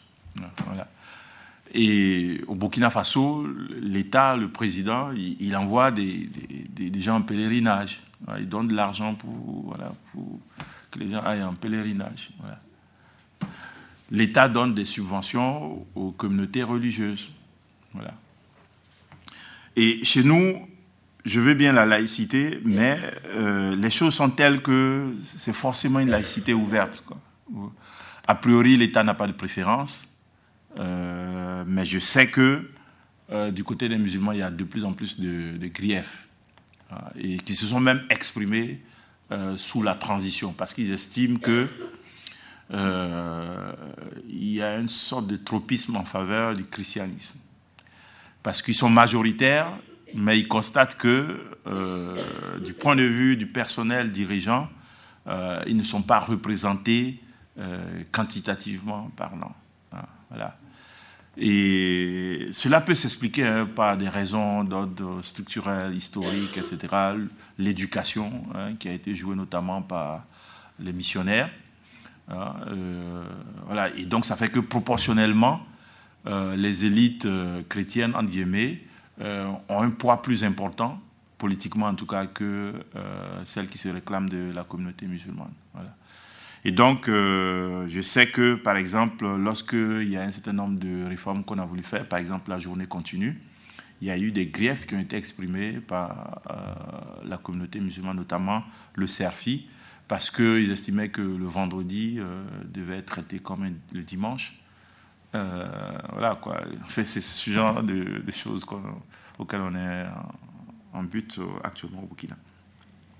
Et donc, euh, oui, officiellement, c'est un État laïque, euh, mais pour des raisons peut-être historiques, euh, l'Église catholique en particulier joue un rôle influent, lié sans doute à la scolarisation, mais aussi au fait que, bon, si, c'est une élite aussi qui est, instruite qui est au fait des, problématiques qui se posent dans la cité et qui prend position.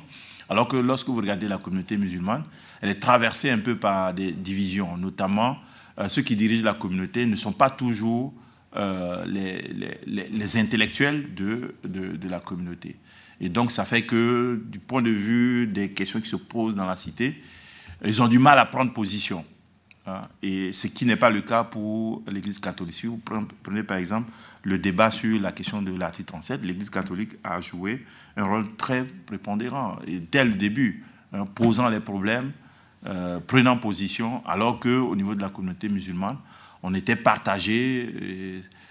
C'est surtout les, plus instruits qui étaient les plus critiques vis-à-vis du régime en place. Mais les principaux responsables de la communauté musulmane étaient plutôt euh, dans une, dans une position de neutralité, euh, voilà, qui était davantage euh, plus proche des positions du pouvoir en place. Quoi. Voilà.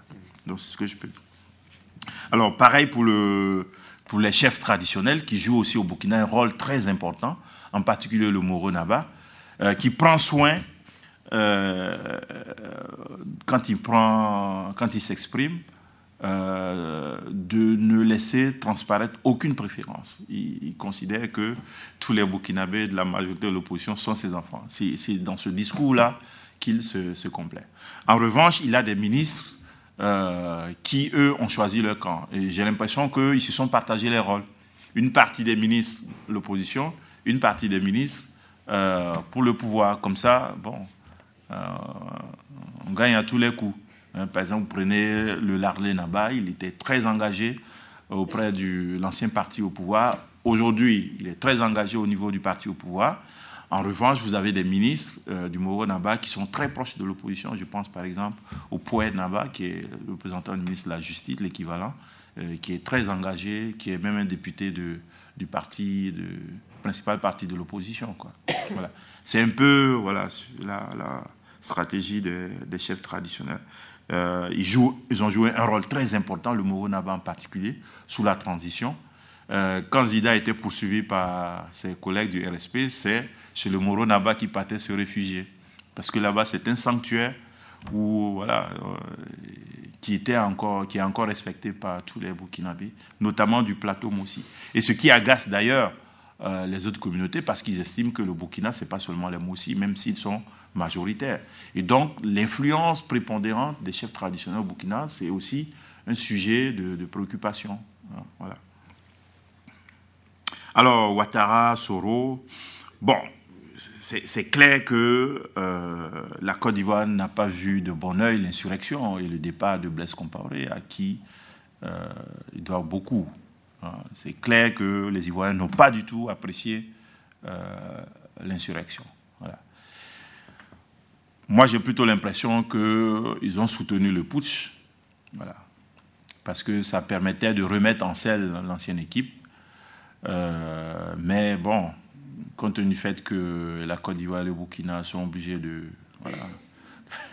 cohabiter, euh, le nouveau régime euh, plus ou moins prêt à des accommodements. Et je crois que c'est dans l'intérêt des deux pays. Ah, voilà. C'est ce que je peux dire. On n'a pas d'autre choix que de, de faire des compromis, parce que la Côte d'Ivoire peut déstabiliser le Burkina. Pas seulement parce qu'il y a quelques militaires qui sont encore là-bas du RSP, mais vous savez très bien que ce pays, euh, voilà, il y a près de 3 millions de Burkinabés. Il suffit de nous renvoyer un demi-million.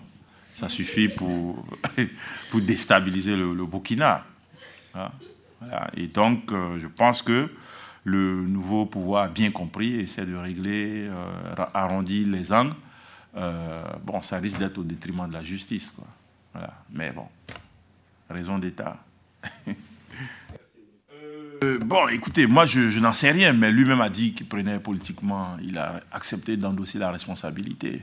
Mais ce qui est sûr, ce putsch, je pense que là, le, nouveau pouvoir, il, peut dire tout ce qu'il veut de la transition, mais une chose est sûre, euh, il devrait remercier la transition de les avoir débarrassés du respect. Parce que ce coup d'État auquel nous n'avons pas échappé le 16 septembre, euh, s'il n'avait pas eu lieu, il aurait eu lieu, moi je suis convaincu, euh, voilà, avec ces, ces, gens qui sont actuellement au pouvoir. Et donc, euh, la transition a joué quand même, a fait quand même quelque chose, malgré ce qu'on raconte. C'est débarrasser le pays du RSP, à mon avis, c'est c'est remettre la souveraineté aux mains du peuple pour qu'il puisse décider à qui il veut bien la confier. Parce que en réalité, c'était ces militaires-là qui, avec évidemment les autres instruments de Blaise Compaoré, avaient confisqué la souveraineté du peuple. Voilà. Oui, juste une question. Bamadi Sanoko, chargé de projet dans une collectivité. Euh, vous avez évoqué juste dans votre réponse la question de, la diaspora burkinabèse.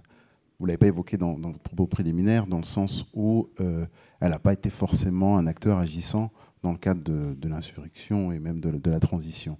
Et en même temps, euh, a été évoqué auprès de ces communautés la possibilité du droit de vote, toujours lancinant, des promesses effectivement, et euh, je pense que c'est la situation en Côte d'Ivoire plutôt qui, fait, qui fragilise ce processus-là. Mais comment vous, vous voyez les choses sur ces questions-là euh, de la diaspora et notamment de leur capacité à pouvoir avoir ces droits euh, de vote aux élections burkinabées Je voulais revenir sur cette question de la politique de la rue qu'on évoquait au, début, ou qu'on pourrait aussi appeler le politique du 6 mètres, hein, pour voir aussi ce qui se passe dans les quartiers précisément et pas juste sur les grandes artères, comme on l'a vu lors de euh, disons, des manifestations contre le putsch, il y a eu une, stratégie, entre guillemets, de harcèlement euh, des groupes dans le quartier qui ont échappé effectivement au quadrillage qui était mené par le RSP sur les grandes avenues. Quid aujourd'hui de cette politique du 6 mètres, j'allais dire, c'est-à-dire dans les quartiers, est-ce qu'il subsiste ces, capacités de, mobilisation de la, rue et, peut-être aussi, je dirais, de la brousse hein, Je voyais encore ce matin que à Taptenga, un village qui m'est cher, euh, les gens continuent de, se manifester, contre le projet euh, d'aéroport que Blaise voulait installer à Zignaré, enfin à côté de, de, de Zignaré, euh, on a vu aussi, hein, tu y faisais référence, Augustin, que les syndicats, les travailleurs se sont fortement mobilisés depuis quelques, mois, hein, tu l'as vécu toi-même, dans les régions minières Hein, il y a aussi de fortes euh, mobilisations, la question du foncier, etc. Enfin bref, il y a toute une, floraison comme ça de, mouvements. Donc on a peut-être le sentiment, euh, Madame y faisait référence effectivement, de, de, mouvements à tonnes, car voilà, le, le ballet et les, principaux acteurs sont peut-être moins visibles. Mais, mais, quid de cette, euh, de cette forme d'action protestataire qui s'est, qui s'est levée hein, avec ces, grandes manifestations et qui, on avait pris cette photo euh, que, tu connais sans doute dans la, piscine, hein, euh, sur la terrasse de, la, villa de, de François Compaoré qui a été pillé, hein, comme vous le savez sans doute, lors des, lors des événements. Il y a eu, euh, au moment de, cette semaine-là, hein, une, une, expression insurrectionnelle qui, qui s'est disons, voilà, qui s'exprimait avec, avec, force à travers, par exemple, le pillage des biens des, des dignitaires du, du, régime. Mais tu sais aussi qu'une partie Hein, de ces acteurs que tu évoquais, hein, je pense ceux proches du PCRV et d'autres, considéraient que finalement le pillage c'était hein, une manière de faire la révolution par d'autres moyens et que c'était tout à fait légitime effectivement d'aller au bout de ces pillages-là. Donc comment aujourd'hui cette, disons, euh, politique-là, qui peut être effectivement euh, violente à l'endroit des, biens et, des, personnes, euh, s'exprime ou ne s'exprime pas Et, et qu'est-ce qu'elle peut devenir à l'avenir? D'accord, merci. Oui, sur la diaspora. Euh, je pense que la diaspora était davantage un sujet qu'acteur euh, sous la transition. Et, même, euh, voilà, c'est vrai qu'elle n'a pas participé à l'insurrection de manière aussi directe que les acteurs locaux. mais comme sujet, oui, parce que il y a beaucoup de débats effectivement sur comment faire participer la diaspora au Burkina dans l'espace public, etc. Euh, au développement même. Euh, et beaucoup pensent que euh, une des voies, c'est de la faire participer au processus électoral, notamment lui permettre de voter pour les élections présidentielles, pour les, voilà, les consultations référendaires. on a failli le faire sous la transition. Mais je pense que ce sont les difficultés avec la Côte d'Ivoire qui n'ont pas permis de concrétiser euh, ce projet-là. Euh, d'autant plus que on était convaincu que euh, Blaise Compaoré étant là-bas, ça allait se transformer plutôt en... On, risquait de, de, voir le processus électoral grippé, parce que ça pourrait mal se passer, ou dans, dans, le, dans le meilleur des cas, le vote de la diaspora en Côte d'Ivoire, et Dieu seul sait combien ils sont nombreux là-bas, allait peser dans le vote en faveur du, des partisans du régime en place.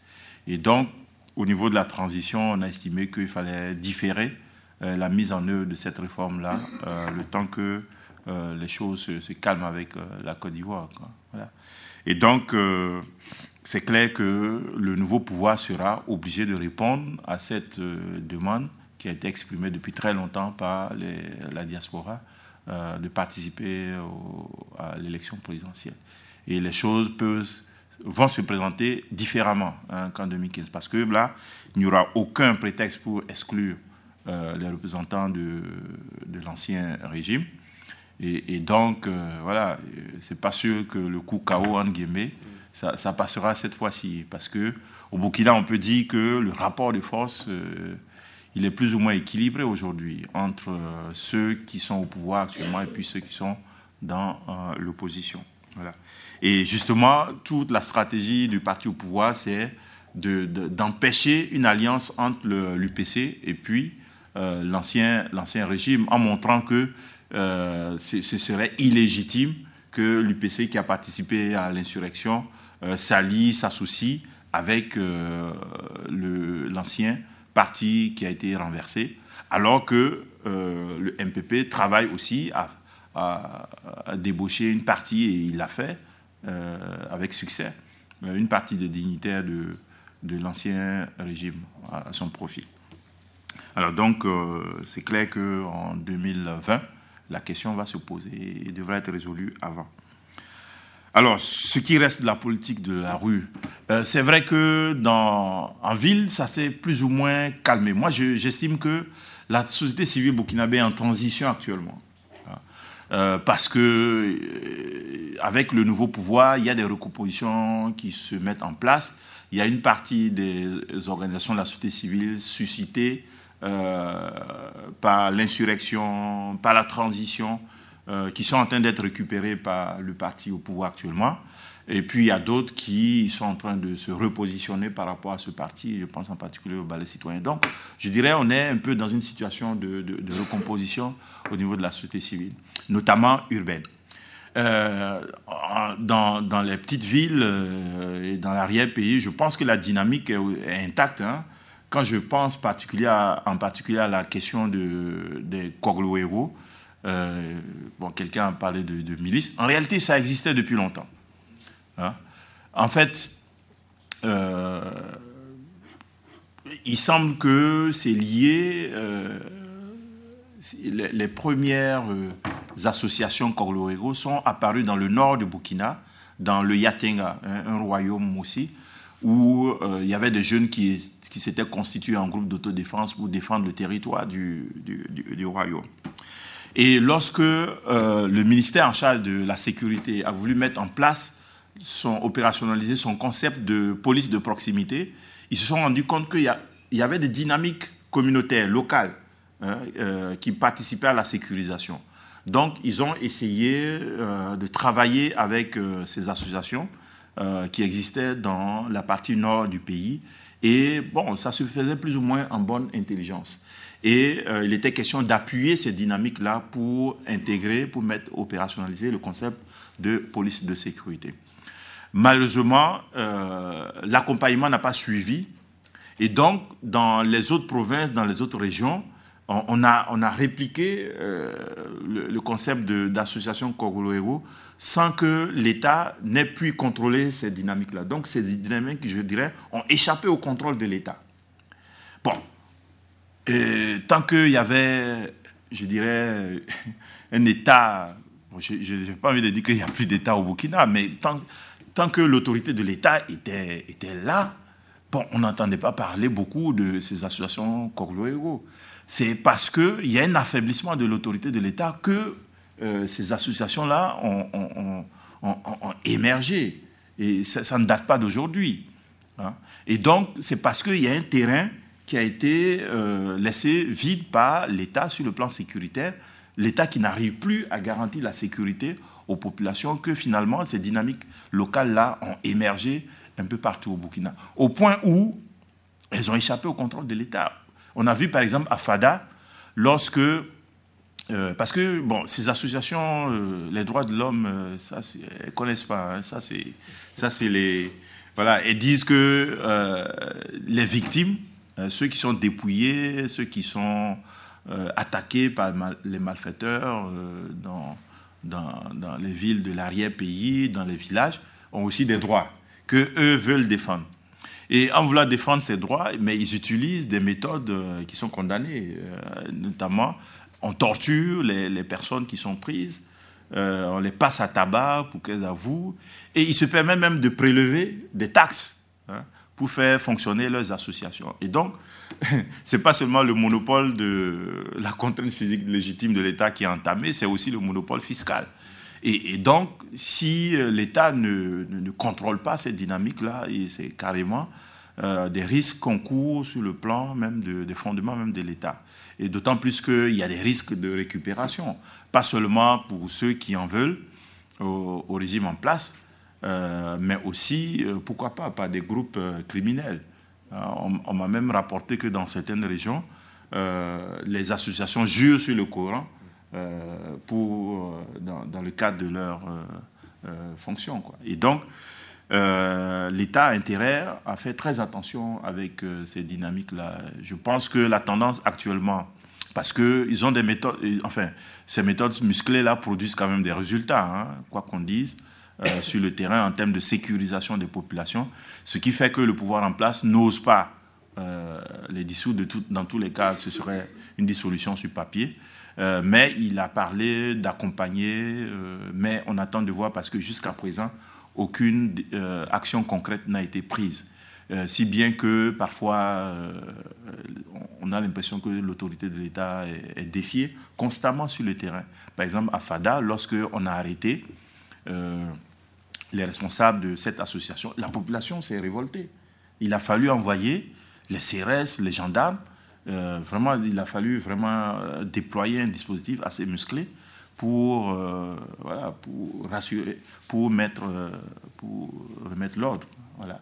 Et donc, je peux dire que dans les espaces euh, euh, urbains à, l'intérieur du pays et même dans les villages, il y a encore des dynamiques de contestation de, l'État qu'on juge incapable de produire des services, notamment en termes de sécurité. Et donc les populations ont tendance à se prendre en charge, euh, voilà, mais pas dans, en suivant les, canaux qui sont fixés par l'État. Merci beaucoup, Augustin, de cette question, cette conférence extrêmement riche et ce témoignage aussi très, riche également. Euh, les étudiants Sciences Po pourront encore bénéficier hein, de, ton savoir. Euh, en tout cas, merci de, votre présence aujourd'hui et de, de cet échange avec le professeur euh, Loada. Et on se félicite et on se réjouit de t'avoir dans nos murs encore pendant une quinzaine de jours. Merci beaucoup.